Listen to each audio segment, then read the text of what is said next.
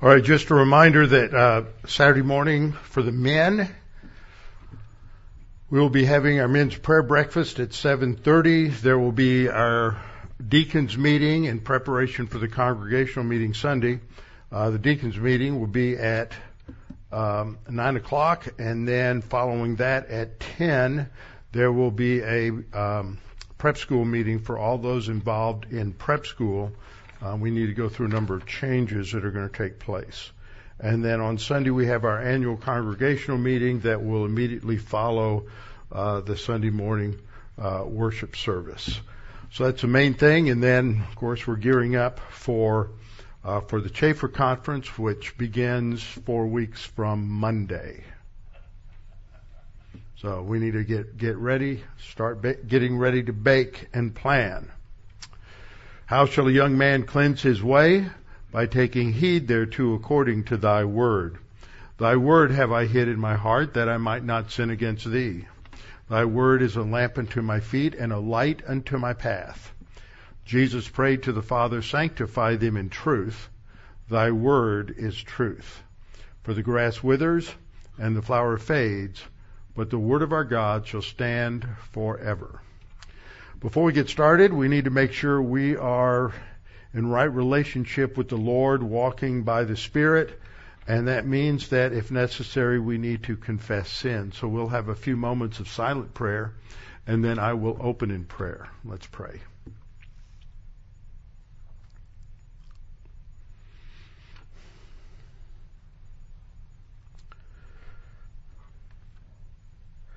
Uh, Father, we just so very grateful because we have a family relationship with you. You are our Father, you're our Redeemer, our Creator, and we have a special relationship with the Lord Jesus Christ because we are in His body, the church, and He is the head, and that the, you and the Son and the Holy Spirit all indwell us. And this is such a unique privilege in all the history of mankind what is being accomplished through the church, the body of Christ. And yet, Father, we know that there are so many in the world that have a vague, even if not even a vague understanding of what the church is all about. And Father, we pray that we might continue to probe the scriptures to find out uh, who we are, to understand how we are to live and how we are to think and what we are to focus our lives upon. And we pray that we might be challenged with that tonight as we study your word. And we pray this in Christ's name. Amen. All right, what we're looking at tonight is how to focus on Christ. That we are to focus our attention on Him. He is, should be the focus of our lives. We all live in a world today where we are bombarded by having to make hundreds of decisions every single day. Now, some of them we're not too conscious of when we're making them, but we make more decisions in a day now than a Galilean fisherman would have made in a year or maybe five years in the first century. Uh, things have certainly changed a lot. Just think about the decisions you make at the beginning of the day. First of all, you have to decide whether or not you're going to hit the snooze button and how many times you're going to hit the snooze button. Then you have to decide what you're going to do when you get out of bed. Are you going to just go barefoot? Are you going to put some socks on? Are you going to put house shoes on? Um, and are you going to go in to start the coffee before you go to the bathroom or the other way around? I mean, we just have all these decisions to make. Are we going to take our vitamins now before we eat something or are we going to uh, wait? Uh, what are we going to read in our Bible? Are we going to go work out or not? Am I going to just do cardio? Am I going to do some kind of weights or am I just going to go through the motions because I didn't sleep well last night? I mean, we just have all these different decisions to make and not all of them are are of that much significance, but we have to make those those decisions. Some sources suggest that the average person makes around 35,000 decisions a day. And most of us are not that aware of them. And considering the fact that most people sleep around seven hours a night, uh, they're making about 2,000 decisions an hour. That's a lot of decisions. A number of years ago, I read a study that suggested that compared to a French peasant 500 years ago, we make maybe 10 or 15 times the number of decisions that they would make in a year. So it's it's a big thing. But what's our criteria for making decisions? Now, granted, some decisions we don't need much criteria. Am I going to put my left sock on first or my right sock on first? Uh, but other decisions, and usually, and many of these are decisions we make before we're 25 or 30, are decisions that, that shape our lives. And we need to make decisions that are based on some sort of criteria. What is the ultimate goal of our life? What's the purpose of our life? And it's sad, but a lot of people, I would say the vast majority of people, overwhelming majority of people, never think about those things. What am I living for? What is the end game of my life? Uh, how am I going to structure my life so that when I get to the end of my life, I've accomplished that which I think is important? And what is it that I think is important? And we may have a lot of different values and ideas of what we want to accomplish in life, where we want to go, what kind of education we want to have, what kind of family we would like to have, the kind of home, uh, house, status symbols, all kinds of things like that. And what's the ultimate goal? The Apostle Paul certainly had his agenda, and he was totally sold out to becoming the most erudite Pharisee and the holiest of all Pharisees on the planet. That's what he talks about when we get to the third chapter of Philippians. That he was a, a, Pharisee of the Pharisees, and that in terms of all points of the law, he had uh, fulfilled all of them, and he was obeying all of them. But we saw, have seen in the life of Paul when he was on the road to Damascus to arrest and perhaps bring to execution a number of of Christians who had departed from the uh, Pharisaical faith and they had become believers in Jesus of Nazareth uh, as their Messiah. That when Jesus appeared to him, he completely changed directions.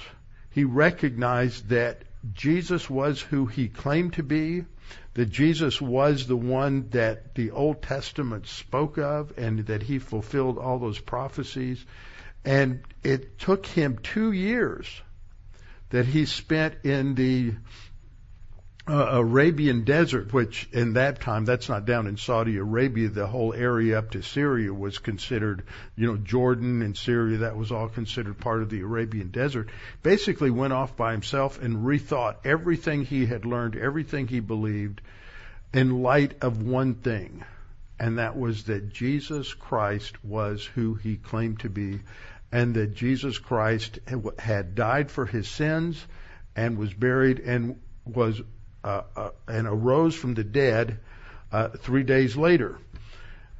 And Paul had to grow spiritually. Sometimes we think he's he he was, you know, after he came out of the Arabian desert, he was there. But no, he was still growing and maturing through all of that. A time that he had from approximately um, 38 or 39 A.D. until he died uh, which which would have come along some 25 years later, uh, approximately. And so, when we look at him, what transformed him? What transformed him was the Lord Jesus Christ. And as he grew, he began to understand some basic things that, that when we make decisions, when we order our lives, organize our time, uh, organize uh, the way in which we do things and our priorities in life, then we have to make these decisions in light of a significant end game. And we see this here in our passage that Paul is making decisions in light of that end game. He came to the point where he realized that he needed to live his life today in light of eternity. And, and that is brought up uh, in this particular passage. He, as he grew spiritually, his values, his goals, his life objectives all changed. What he had hoped for, what he had planned for, whatever his hopes and dreams had been before, uh, were radically transformed by the Word of God. And so he is focusing on that future end game. In Philippians 1 19 and 20, he says, For I know that this, and the this here is the preaching of uh, the the gospel one way or the other, and his and his incarceration, he said, I know that this will turn out for my deliverance through your prayer and the supply of the Spirit of Jesus Christ, according to, now watch these two words, I talked about them last time, my earnest expectation and hope that in nothing I shall be ashamed. He's focusing on the future. Both those terms earnest expectation, and the word for hope has that idea of a confident expectation, your, your confidence in what is going to happen in the future. And so he understands uh, what we've what we'll be talking about in a couple of weeks on Sunday morning. That sixth uh, spiritual skill, that sixth problem-solving device that we're have to live in light of our the, uh, uh, personal sense of our eternal destiny. And he is certain of this. He says, For I know this. I'm, he's confident. It's a confident knowledge. He has an earnest expectation, which is a term for confidence, and hope is a term for confidence. And that this is going to turn out for that, uh, for his deliverance. Now, when we look at how Paul's life was transformed, what he does is he he is utilizing what we have talked about in terms of these 10 spiritual skills. Now I'm not going to go through all of them, but just a reminder that whenever we're out of fellowship, to, for it to count for eternity, we have to confess sin and get back in fellowship. And instantly we're walking by the Spirit again for however long or short that time period may be. And then we maintain that position of walking by the Spirit by claiming promises, by trusting the Lord. We walk by faith and not by sight. And then we have to orient our lives to the teaching of Scripture, doctrinal orientation. We are aligning our lives with the reality that God has revealed to us in Scripture. And we operate on grace, kindness to others, their, their undeserved kindness. They don't uh, maybe they do a lot of things that don't, we don't think they really deserve any kindness, but as we mature, we recognize we don't either, and so we're uh, kind and generous and uh, benevolent to others. And then we have, as we grow, we reach that period in terms of adolescence, just like when you were growing up. Uh, there, you reached a point where you began to think in terms of where you were going down the road, long term. You weren't just thinking in terms of what am I going to do today or what am I going to do tomorrow, but how is this going to impact future decisions and what I want my life to count for. So we call that the personal sense of our eternal destiny. We're going to be showing up at the judgment seat of Christ. And that, so we make decisions today in light of that. Then there's personal love for God, which plays into what we're looking at because that is very closely related to occupation with Christ. In fact, these three things personal love for God the Father, impersonal or unconditional love for all mankind, and occupation with Christ sort of go together and, and feed off of each other as we grow. And ultimately, then we reach a point where we are uh, fully experiencing that joy of Christ that He shared with us. So we're just focusing on these these two that I've highlighted, because the focus here uh, that we see exhibited in Philippians uh, chapter one, uh, verses 19 down to 24 It's all about Paul's occupation with Christ. His focus on the Lord has so trans, transformed him. We see that he has a personal sense of his eternal destiny, going back to verse 10 in this first chapter. He's, he's talking to the Philippians and he says, um, that you may approve the things that are excellent as opposed to the things that are just okay or the things that are good, the things that that uh, that there's nothing wrong with them, but God doesn't want us to be mediocre uh, Christians. He wants us to pursue excellence, that you may approve the things that are excellent, that you may be sincere and without offense until the day of Christ. The day of Christ is when we are face to face with the Lord at the judgment seat of Christ, at the Bema seat. So all through Philippians, he makes these allusions to that ultimate reality that we're going to be standing before the Lord Jesus Christ uh, for evaluation of our spiritual life in this in this church age. And that's what he's talking about in verse 20 when he talks about according to my earnest expectation and hope that is related to his understanding of of what's coming in terms of the uh, in terms of, of the judgment seat of Christ. And notice what his mindset is because occupation with Christ or focus on Christ is all about a mindset. It, it's about a mental attitude. It's not about emotion you know, we've all are aware of Christians that are just just sentimental about Jesus, and they talk about loving Jesus, and there's and it's interesting that I've noticed that. Uh, when you are around a lot of fairly young believers, they'll talk a lot about, you know, they, they talk about the Lord a lot, and there's certain phrases and certain um, cliches that they use a lot. Uh, they're just babies. They're learning how to talk and what to talk about. But they they they want to talk about the Lord, and that's great. But they don't realize they're just not not very deep. But they'll talk about loving the Lord.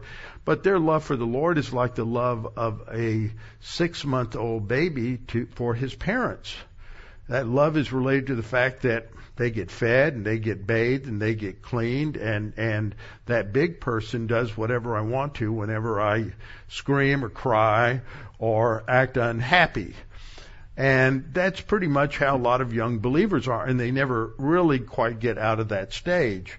But we're talking about something that comes with maturity and it doesn't just wait till you get there before it happens. Remember when I'm talking about those problem solving devices, the spiritual skills, that it's a dynamic growth. We, you know, I may be talking about one thing for several months and that may be talking about love, which I've done recently, gone through the, what the Bible teaches about love. And you're a baby believer, but you're learning about personal love for God and you're learning about uh, impersonal love for other believers. You're loving one another as Christ loved the church. But you're just barely getting a grasp on what the faith rest drill is. But you're growing more because that's where, where you're being taught and where God may be testing you.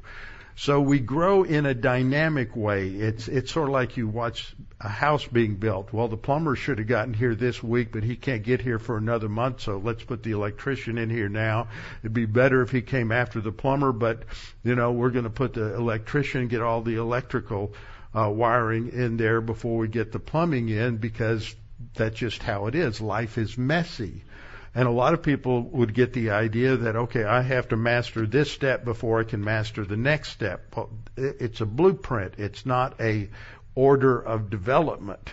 Uh, so uh, we have this uh, expectation, this hope, this personal sense of our eternal destiny, and the more we get focused on that, the more it begins to impact the decisions that we're making uh, right now. And this is the same kind of thing that happens as we get more and more focused on the Lord Jesus Christ and that we are living uh, for Him. He's the head of uh, of the church. He's the head of the body. Uh, it's not this church is not Robby Dean's church. This isn't anybody else's church. This is the Lord Jesus Christ church. We're all a part of different congregations that all fit together within this organism called the body of Christ. So what Paul is saying here is he's got this confident expectation, and, and then he says that in nothing I shall be ashamed. So the first thing we see in relation to this, this um, confident expectation is a phrase that brings us also right to the judgment seat of Christ. He says he's de- he expresses that he's determined that he's not going to be ashamed. And in 1 John 2:28, John says basically the same thing, and he's addressing little children, young believers. He says, "And now little children, abide in him, that when he appears, that's at the that's at the rapture. And immediately after the rapture, we have the judgment seat of Christ. That when he appears, we may have confidence and not be ashamed before him at his coming. There are going to be a lot of believers who just aren't prepared for the judgment seat of Christ or anything because they were never taught anything. And they just continue to think and talk and communicate and act like unbelievers. And they're going to show up and they're going to be part of that group at the judgment seat of Christ that all of their works just burn up, but they're saved, yet it's through fire. Uh, there's two kinds of believers, those who get rewards and those who don't, but everybody gets eternal life and goes to heaven. So that's what Paul is showing us here that he's not going to be ashamed, but with all boldness as always, he says, so now also Christ will be magnified. That's occupation with Christ. That Christ is going to be glorified.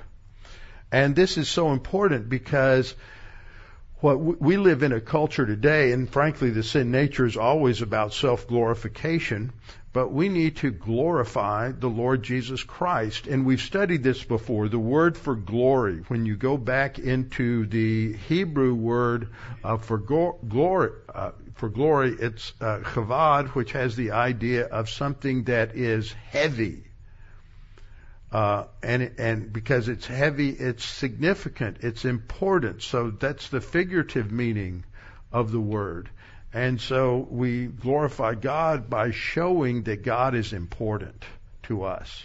God is significant. He is so significant that my life would be radically different if it weren't for God. And I live in a way that, that visibly demonstrates that.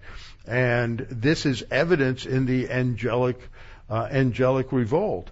And so we magnify Christ. We magnify God. Psalm 34:3 calls us to magnify the Lord. Uh, the psalmist says, "With me, and let us exalt His name together." So we're, we're making our lives about Jesus Christ. There, it's not about me and all the things I may have thought I wanted when I was younger, all the all the goals and things that I had thought about doing or accomplishing but it's ultimately about the Lord Jesus Christ and it's about His plan for my life. Psalm 69:30 I will praise the name of God with a song and will magnify him with thanksgiving. So the idea there is that the worshiper would go to the uh, temple and bring a thanksgiving offering and then talk about what God had done in his life and how grateful he is to what God has done. And see, that magnifies the Lord. It, it uh, as it were, we're taking out a, um, a magnifying glass, and when you look at something through a magnifying glass, what it looks smaller? No, it looks larger. It looks bigger. So we're in, enlarging God, as it were, highlighting His His significance. And so as we look at this, his mindset is first of all that he's determined not to be ashamed. And addition to that, he comes, he says, uh, so now also, in addition to not being ashamed, Christ will be magnified. It, it's not, I'm hoping he will be, maybe he will be, I'd like it to happen that he would. He is stating dogmatically that Christ uh, will be magnified in his body. And then he says whether by life or death, because he's he's a prisoner. he's in a pretty cushy job. He, uh, he's in a pretty cushy deal because he is he's rented a house. He's under house arrest. He has a small degree of freedom, but he has the freedom to have many visitors. And he's there and he uses the opportunity to have conversations with the Praetorian guards that are assigned to him. And he's leading them to the Lord and then they're going home and uh, witnessing to their families and witnessing and talking about what Paul is saying to others in the Praetorian Guard, and the gospel is even penetrating into the household of Caesar. So he's having a great impact, and he doesn't have to walk miles and miles and miles along the Egnatian Way or the Appian Way. He doesn't have to be worry about being run out of town as he had been uh, in various places before. He doesn't have to worry about being a shipwreck. And so he's got it fairly easy right now, and God is using that to expand the gospel. But there's a reality that when he finally is heard by Caesar, and this is Nero at this time, that he could he could be executed. But he develops a confidence as he thinks through this that no, God still has things for him to do, so that probably won't be it. But as he's thinking this through, he says, So Christ will be magnified in my body whether I live or die. God is going to be glorified. And that's something that we should think about that God is going to be glorified in our death. One of the ways that God is glorified in your death is by your memorial service or funeral. I've had a few people say, well, you know, I'm older, most of my friends are gone, not too many people will show up. But what happens in a lot of cases is that if you have been uh, able to communicate with your healthcare workers in the hospital and talk to them, uh, you've witnessed to them. And I tell you, I've done a lot of funerals where the peop- some of the people that show up at the funeral, not only the family, but you have these healthcare workers and others that show up and people you don't you don't know who's going to show up. And the purpose of any funeral has doesn't have anything to do with remembering the person who has died. It really doesn't. It has to do with their final witness and testimony to everybody about the gospel. And that's what your funeral is all about because you have no idea who's going to show up and who's going to be there who needs to hear the gospel. And that's basically your last witnessing opportunity. And you're not going to have anything to say about it. and you don't have to worry about anybody rejecting you because, oh, you're one of those silly Christians. So it's a great opportunity to present the gospel. And so this is what Paul's focusing on. Christ will be magnified, whether by life, and I can continue. This is what he'll he'll talk about. I could continue to travel. I can continue to teach the word, and I can continue to evangelize, and people will be saved, and there'll be even more fruit. Or if I die, Christ is glorified, and I will be face to face with the Lord. And then we come to verse verse 21. And he says, For to me, to live is Christ. Now see that that tells you right there he is truly focused on Christ. His life is all about the Lord Jesus Christ. It's all about the mission that the Lord Jesus Christ had given him. He was an apostle. Now none of us are apostles. But he has that commission, but we have a commission as well. This is in Matthew 28, 19 and 20. This is called the Great Commission.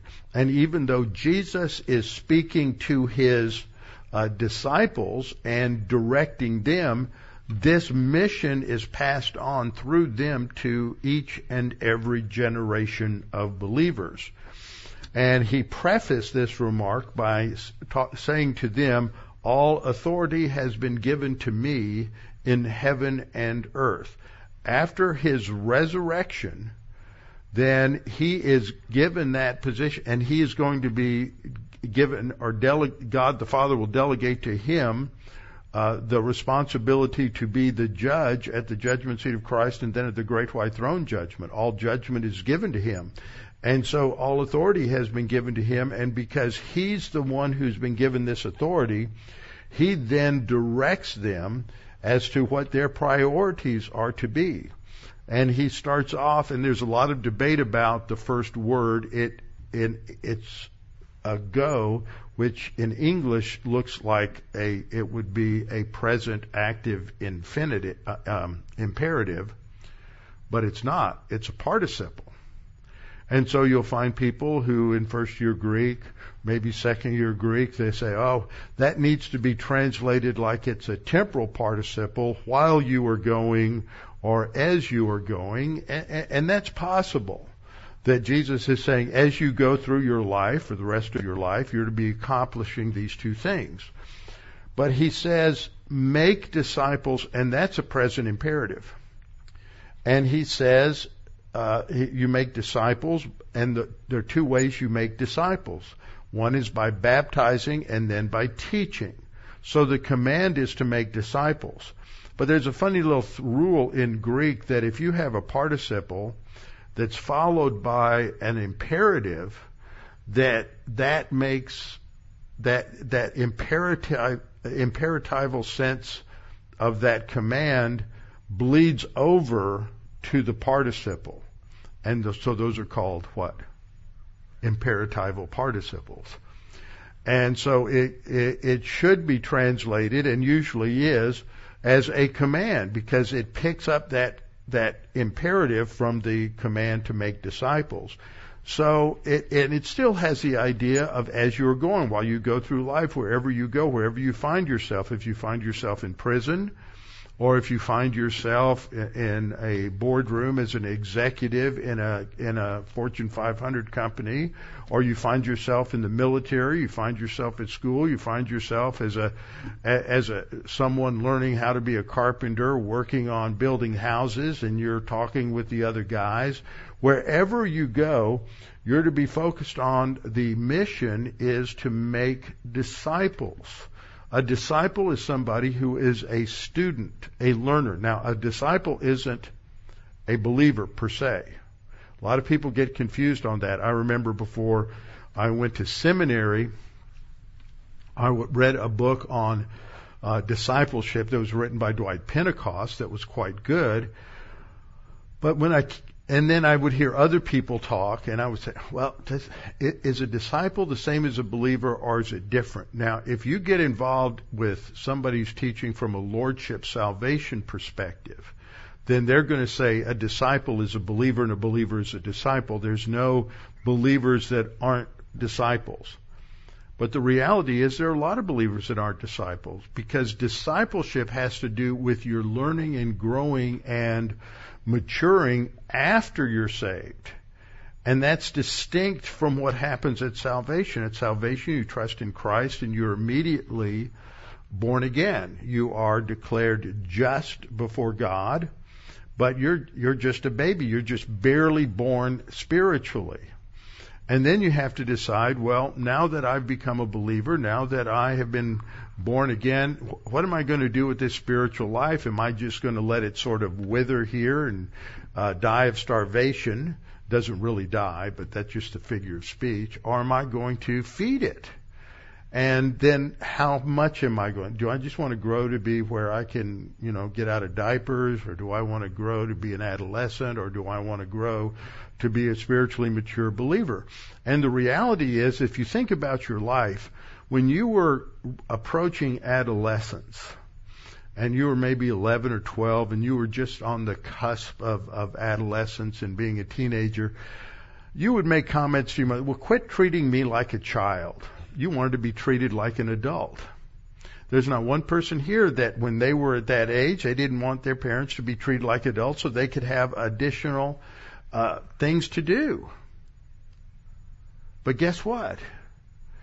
What you realized was that real life was in adulthood. It wasn't in childhood. You're not Peter Pan. you got to grow up. You got to mature. And that's where real life is, is in adulthood. But so many people just want to stay in their spiritual diapers. They don't want to grow up spiritually. They think, they think the end game is getting born again. The end game is growing to spiritual maturity and and being able to accomplish the things spiritually that the scriptures talk about.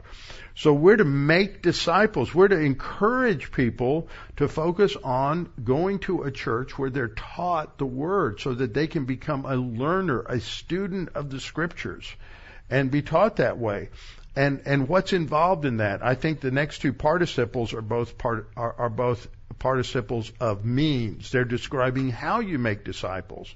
The first one is baptizing. Now, a lot of people get caught up on this and they think that this is uh, j- just all about water baptism, but the scriptures doesn't really envision people who trust in Christ who don't get ba- baptized uh, by water and believers' baptism. And the reason is is because first of all, if you they were Jewish, that really marked the break with Judaism.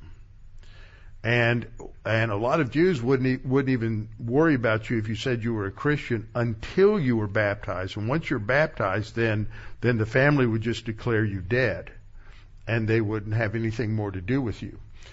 So baptism was a picture of the spiritual baptism of the by, by the Holy Spirit, that we are buried with Christ and then risen to new life.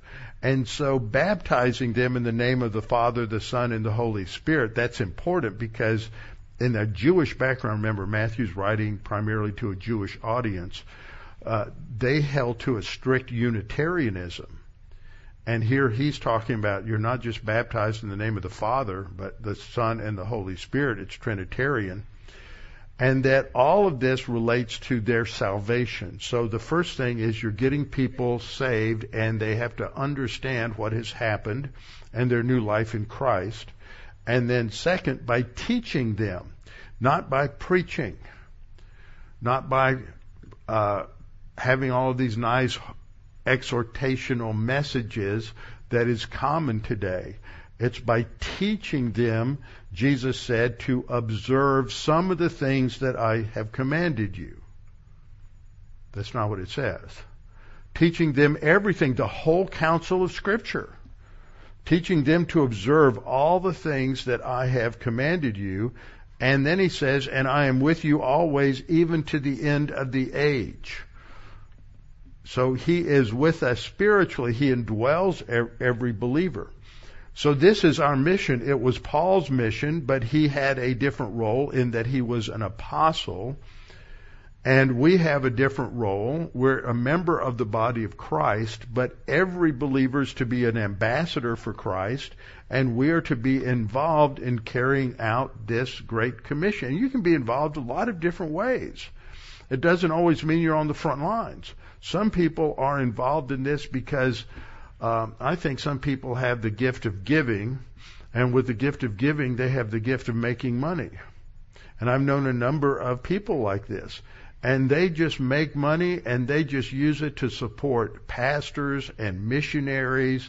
And that's what they, they're, they are focused on the mission God gave them and their role is to financially support these, these missions and missionaries and, and pastors. So there's a lot of different ways in which we can all be involved in this. Uh, teaching kids in prep school, teaching kids, no matter how old they are, even babies, just reading the Bible to them for a familiarization tour. All of that is important. And so Paul understood that, that mission. And then he says, but if I live on in the flesh, he says, For me to live is Christ and to die is gain. So the last thing he talked about in the previous verse is death. And then he has a contrast, but if I live on in the flesh, what he means by that, if I live on in my physical body, this will mean fruit from my labor. So this is one of those places where fruit has the idea of converts, people coming to Christ to be for salvation, and on the other hand, Uh, it applies to those who are growing and maturing, because Jesus said, "If you abide in me, you'll bear much fruit. They'll bear fruit, much fruit, much more fruit." In John chapter 15, so there's fruit from his labor. Yet he says, "I don't know how to make this choice." Point is, it's not his choice to make; it's the Lord Jesus Christ's choice. But he recognizes that either way is great because if he stays alive, he's going to bear more fruit. And if he is, if he dies, then he's going to be face to face with the Lord. And being face to face with the Lord, we're told in uh, Revelation 21:4, God will wipe away every tear from our eyes. There will be no more death, no more sorrow, nor crying. Uh, there will be no more pain, but the former things have uh, completely passed away. So to die, it's gain. You're going to be face to face with the Lord. You're going to be in a resurrection body. You're no longer going to be struggling with sin or temptation. And you're going to be at a place of rest, really, because that's the analogy that the writer of Hebrews uh, will use. But he doesn't know how to make up that decision. So in verse 23, he then says, For I am hard pressed between the two on the one hand, I have a desire to depart and to be with Christ. And I can't tell you, I talk to so many people who get, as we get older, I think we start thinking more and more, and especially we watch the collapse of our culture, uh, we think, I'm ready, Lord. Just, just take me out of here. I'm tired of being here and I'm ready to be face to face with you. But we have a mission to accomplish. So uh, Paul says, I'm hard pressed between the two, having a desire to depart and to be with Christ, which is far better. Nevertheless, to remain in the flesh is more needful for you. See, he's not to think just about himself. He's thinking about the mission and what he can accomplish. So this is a wonderful chapter, or a wonderful section because what these verses do is they exemplify in Paul what it means to be occupied with Christ. And so we need to understand what the Bible says about this. What does it mean? How do we use in this term to be occupied with Christ?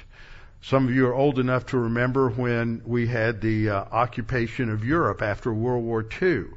That's not quite what this is talking about there's a lot of different nuances to the word occupy. And so we need to address that uh, initially. What does it mean when we're talking about occupation with Christ?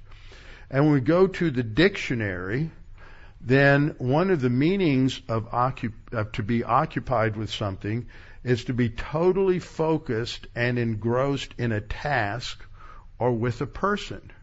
You're just completely absorbed with that person. And you can relate to this maybe first time you thought you were in love with somebody or somebody thought they were in love with you and they just, it was just, um, totally engrossed in that other person, always thinking about them, always focused upon them, thinking about things you could do for them. And that's what it means to be occupied with Christ, that He dominates our thinking. So that we're making those, you know, 35,000 decisions in a day, then He's governing those decisions. We're making those decisions in light of Christ. How does this glorify Christ? How does this magnify Christ? How would Jesus talk about this? How would Jesus think about this? And the silly thing that happens in so many churches is, and I al- almost hate using some of this, some of these questions because we we get this little Jesus aware stuff that says, "What would Jesus do?" But that's a great way to put it. I used to say it something like that before. We, we need to think, what would Jesus do? How would Jesus handle this situation? What would Jesus say in this situation? And, you know, as I grew older, I realized Jesus wouldn't say what you would say. Jesus would just ask a question. It's amazing how many times things came up and he just asked questions to get people to think about, about what was going on. But this is what it means to be occupied with Jesus, to be engrossed in Him, to be focused on Him. And in order to do that, what do you need? Well, Peter says it in 2 Peter 3:18, we grow in the grace and the knowledge of our Lord Jesus Christ. We have to know him. And you can't truly love somebody if you don't know them. And you have a lot of Christians who sing these little choruses about loving Jesus but they don't know what that means because they don't know anything about Jesus. They don't understand his character. They don't understand his mission. They don't understand why he did the things that he did in, in the Gospels. So we need to understand that and, and to, to be able to be f- focused on Christ, occupied with Christ, we have to know the mind of Christ. And this is what Paul refers to in 1 Corinthians 2:16. He says, "But we have the mind of Christ. It's the word of God. There's a reason Jesus is called the Logos, the word. He's the he's the visible living word. And we have the written word, which is the revelation of the thinking of the the mind of Christ. So, occupied with Christ, in terms of a definition, means to focus our attention upon Him. To think in terms of how would He handle this situation? What should I say? How should I think about this? What is the divine viewpoint perspective on this? And this takes time. It, it, it goes completely contrary to our self-absorbed sin nature. This is a mature function. Now you start to think these things when you're a, a, a less mature believer, but it takes time to grow in the knowledge of, of our Lord Jesus Christ. It takes time to understand a lot of these things. And so we have to, we have to go through that. And we have to understand what the mission is for each and every one of us. The mission is to grow to spiritual maturity so that we can be usable for the Lord. Now, that doesn't mean He doesn't use you if you're a baby believer. He certainly does. But you're not as usable as a mature believer. I mean, an apprentice carpenter is usable, but not like a master carpenter. So you have to go through those stages of, of spiritual growth. And we've seen Matthew 28, 19 and 20, but ultimately we ask the question, well, what's Christ's mission? What's the ultimate goal? And the ultimate goal is that we are to glorify God. 1 Corinthians 6:20 says that we were bought at a price. That's redemption. Christ died for us. He paid the price so that we we don't become free when we're saved. In one sense we do. We're set free from the dominion of the sin nature, but we we shift from being a slave to the sin nature to being a slave to Christ. We don't get in a position of neutrality where I can, oh, I'm just kind of free. I don't have to obey my sin nature or Christ. No, there's only two options. You're walking by the Spirit or you're walking according to the flesh. So the goal is to glorify the Lord. Now this is important for each one of us as individuals. That's our mission. But you think about what you wanted to do with your life before you were saved, and you th- think about uh, lots of different things. Maybe you wanted to get a certain kind of education. Maybe you wanted to get married and have a large family. Uh, maybe you wanted to uh, travel. Maybe you wanted to uh, get away from everything that you you knew and you grew up with and go someplace else, see the world. But what does God want you to do? That is what is to factor in. We are to glorify God. We're here to serve the Lord and not to serve our own desires and our own uh, pleasures. We are to glorify God. That means to show that He is the most important thing that any of us can have in, in, in our life. And then when you go from being single to being married, that's the goal of a marriage. The goal of a marriage is not to be happy. The goal of a marriage is not to have a life partner that you're just having a lot of good times with. The goal of a marriage is to glorify God, ultimately. And that means that gives both the husband and wife something that they're going to both drive toward And that's when you have, a, see, a mature Christian marriage, is that they're both focused on we're serving the Lord, and that for that reason, you know, some of the things we may have thought we wanted when we were younger, well, they're just not as important as fulfilling the mission that God gave us, because that's why we're here.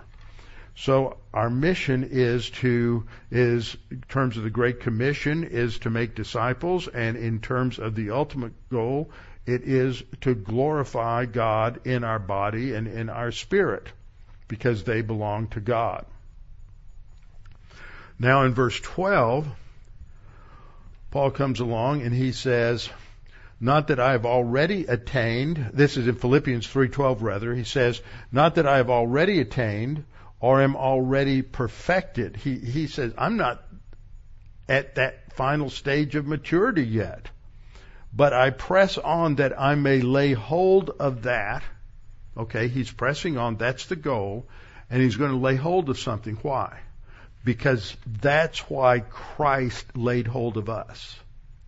When you were saved, Christ laid hold of you. And he has a mission for you. And he called you for a purpose in terms of that, that, that mission, not just to be saved, not just so he could enjoy your wonderful personality and all your brilliant thoughts. He called you for a mission, a task. We were laid hold of by the Lord Jesus Christ. Now what he promised us is that we would have an abundant life. But the abundant life is a life that is rich and fulfilled, and it may be involved in suffering. Look at go to 1 Corinthians or 2 Corinthians 5 and look at all the things that Paul went through. He had a rich, full, abundant life.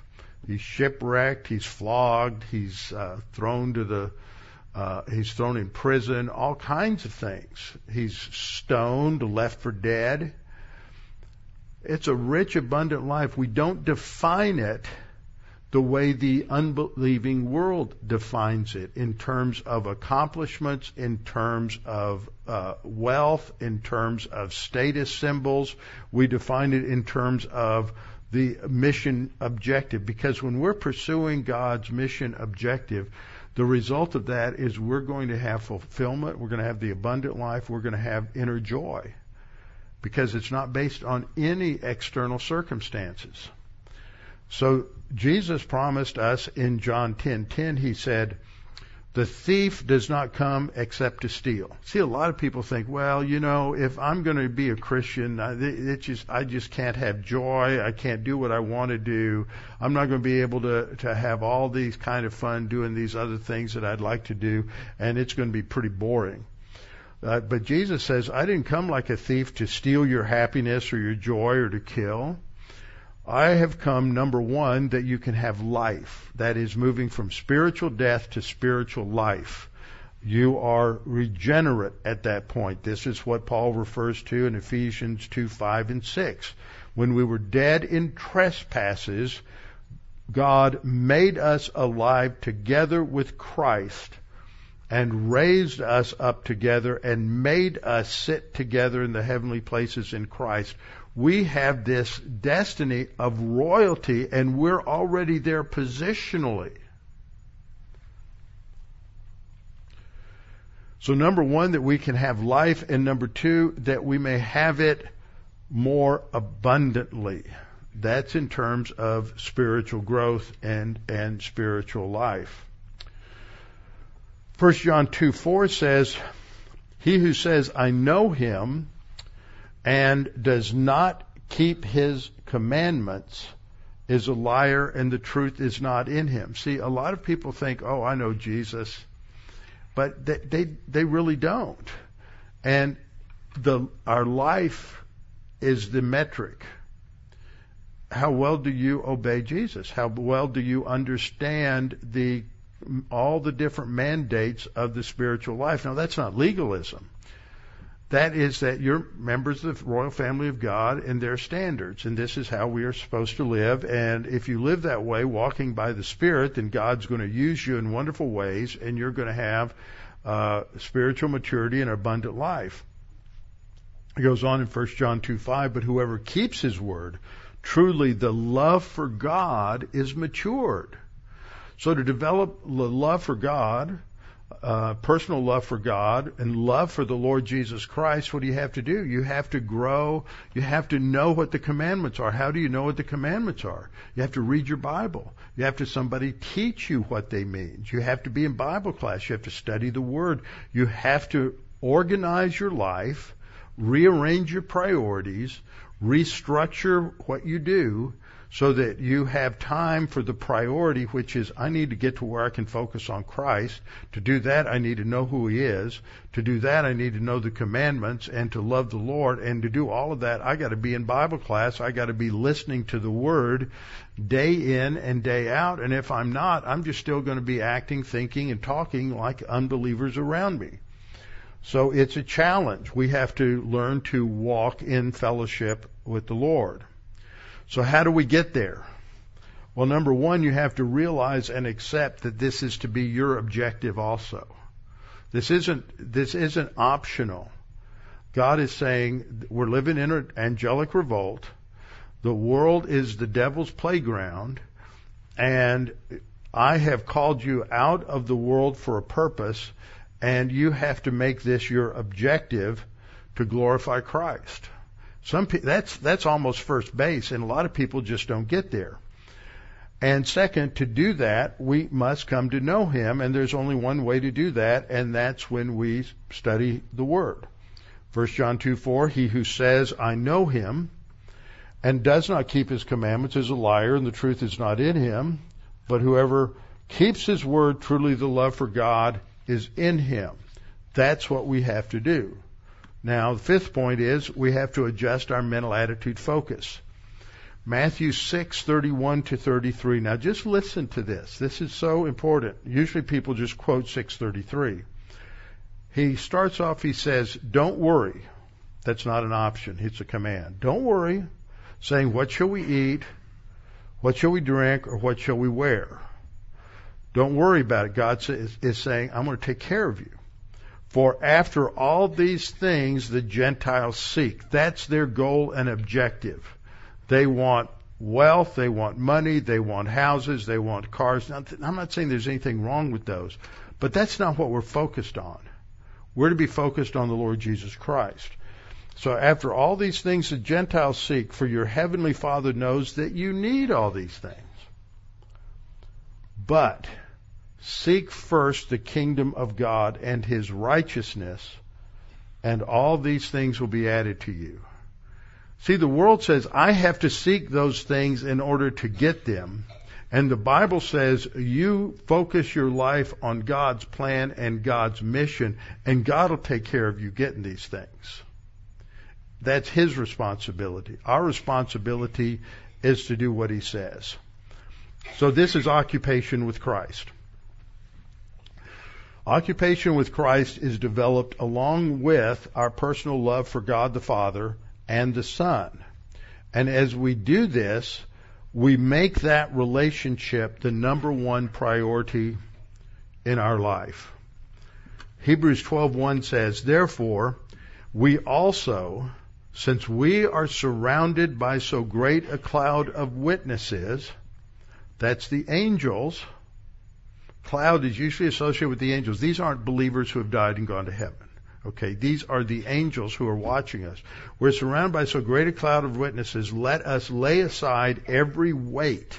That is anything that is distracting in our lives from the objective. And the sin, which so easily ensnares us. And let us run with endurance the race that is set before us. How do we do that?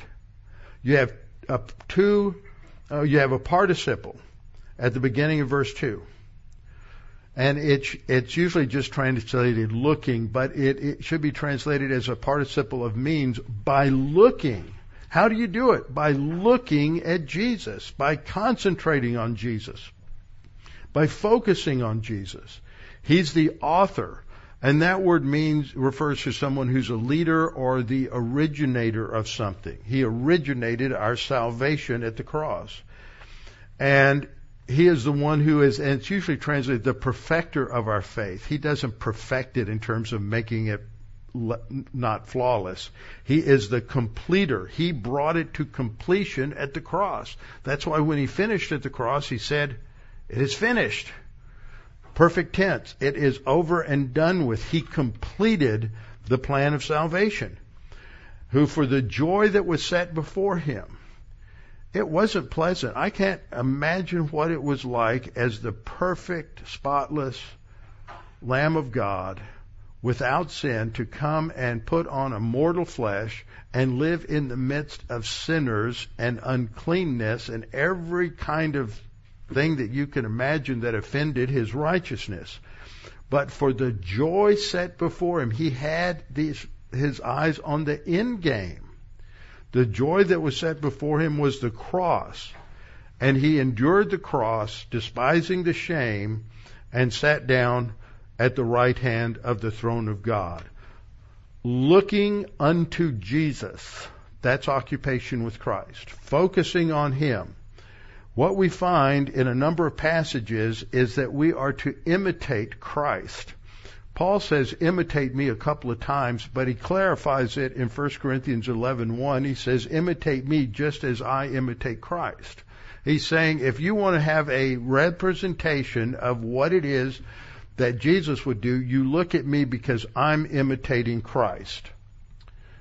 In Hebrews 6:12 he says, he war- uh, the writer of Hebrews warns that you do not become sluggish, but imitate those who through faith and patience inherit the promise. Imitate mature believers who are focused on their personal sense of their eternal destiny to inherit at the judgment seat of Christ. Ephesians 5:1 says, "Therefore be imitators of God as dear children." The context is forgiving, graciously forgiving others. Do as God did, as He uh, forgave you. Therefore be imitators of God as dear children. That's what it's all about. So what's necessary? What is necessary to develop our love for God and the Lord Jesus Christ? Well, Mark 12:33 quotes from the Old Testament and says, "To love him with all your heart, all your soul, all your understanding, and with all your strength, with every ounce of your being, love your and then to love your neighbor as yourself." So he's quoting that from the Old Testament. We're to love the Lord with everything that we have. John 14:15 and 24 says, "He who if you love me, keep my commandments. That's the metric for your personal love for God the Father. John 14:24 He who does not love me does not keep my words. And the word which you hear is not mine but the Father's who sent me. Then we look at 1 John 4:20. If someone says I love God and hates his brother, he is a liar, for he who does not love his brother whom he has seen, how can he love God whom he has not seen? This is talking about the, you're out of fellowship. You're, you're lying because you're not walking with the Lord, walking by the Holy Spirit who produces love, joy, the fruit of the Spirit. We come to 1 John 5, 2. By this we know. So he's going to say this, by this, what I'm about to say. By this we know that we love the children of God when we love God and keep His commandments. Well, you got to know His commandments before you can keep them. And you have to keep them before you are going to grow in your capacity of love for the Father and for the Son. In John 15:10, if you keep my commandments, Jesus said, you will abide in my love. That's talking about fellowship. Abiding is always a fellowship term. If you don't keep his commandments, then you're out of fellowship. If you'll keep my commandments, you'll abide in my love, just as I have kept my Father's commandments and abide in his love. And then 1 John 2, 3, and 4. Now by this we know that we know him, if we keep his commandments. He who says, I know him, and does not keep his commandments, is a liar See, you have to grow and mature to know Jesus. Philip was one of his disciples. And just before, uh, just after the uh, Last Supper, just after they have eaten and the Lord Jesus Christ instituted uh, the communion from that Passover meal, as they're leaving, uh, the Lord is teaching them and that he's going to leave. And Peter says, well, Lord, where are you going and how do, we don't know where you're going and how are we going to get there? And, and uh, Jesus says, I'm the way, the truth, and the life. No one comes to the Father except by me. And so then Philip says, well, show us the Father. And Jesus turns to Philip, who's saved, and he says, how long have you been with me, Philip, and you don't know me?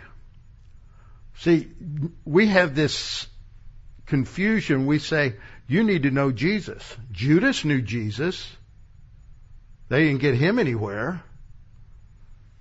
You're not saved by association with Jesus. You're saved by believing in Jesus.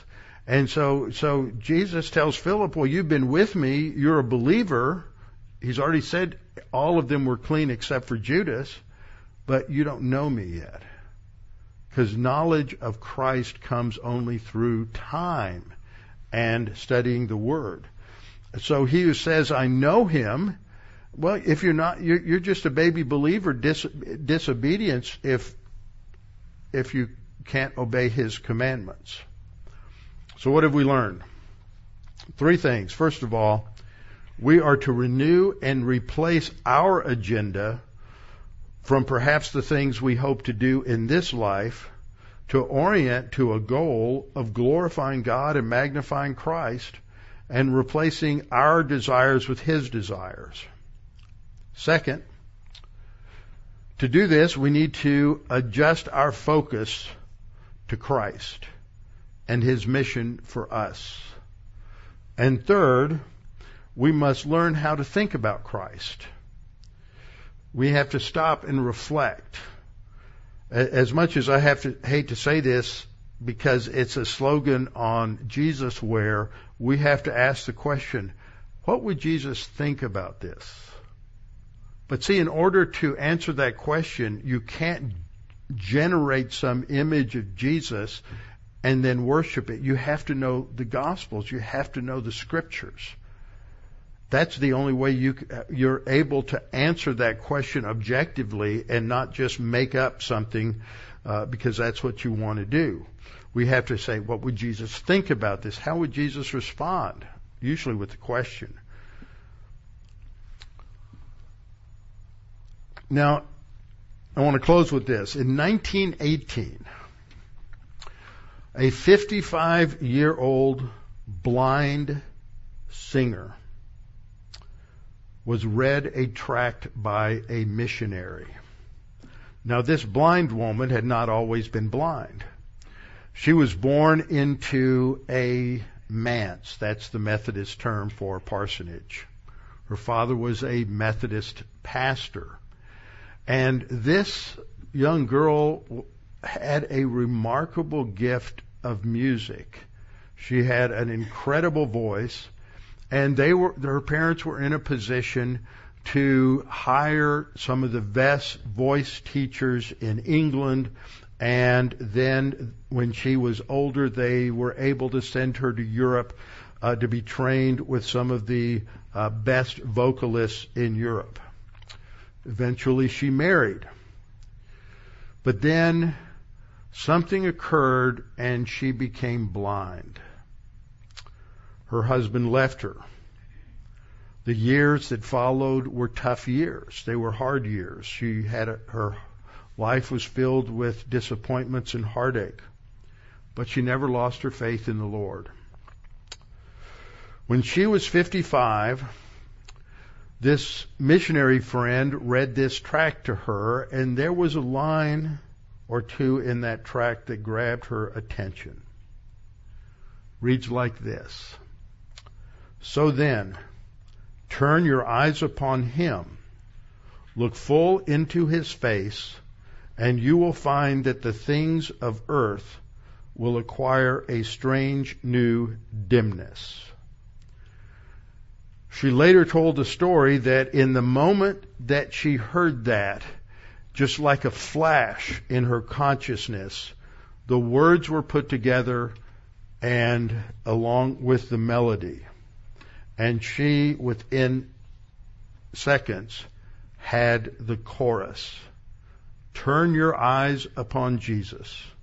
Look full in his wonderful face. and the things of earth will grow strangely dim in the light of his glory and grace. That's the chorus.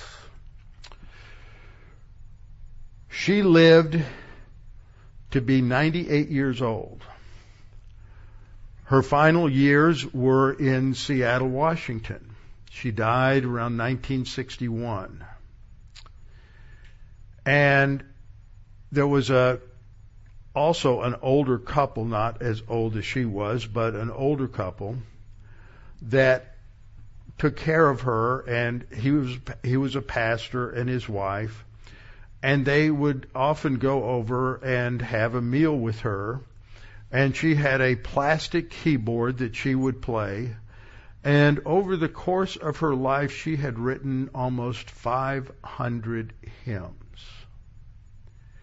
and her focus was on the Lord Jesus Christ. And we think that, well, if I was blind or deaf or had any of these other difficulties, what would I do? And she expressed it so well in that hymn. It's, it articulates Hebrews 12, 1 and 2. We turn our eyes upon Jesus. That's how we focus our lives, is on Jesus. The three verses read, O soul, are you weary and troubled? No light in the darkness you see. How many people today live in spiritual darkness? There's light for a look at the Savior and life more abundant and free. Through death into life everlasting he passed, and we follow him there. Over us sin no more has dominion for more than conquerors we are. His word shall not fail you, he promised.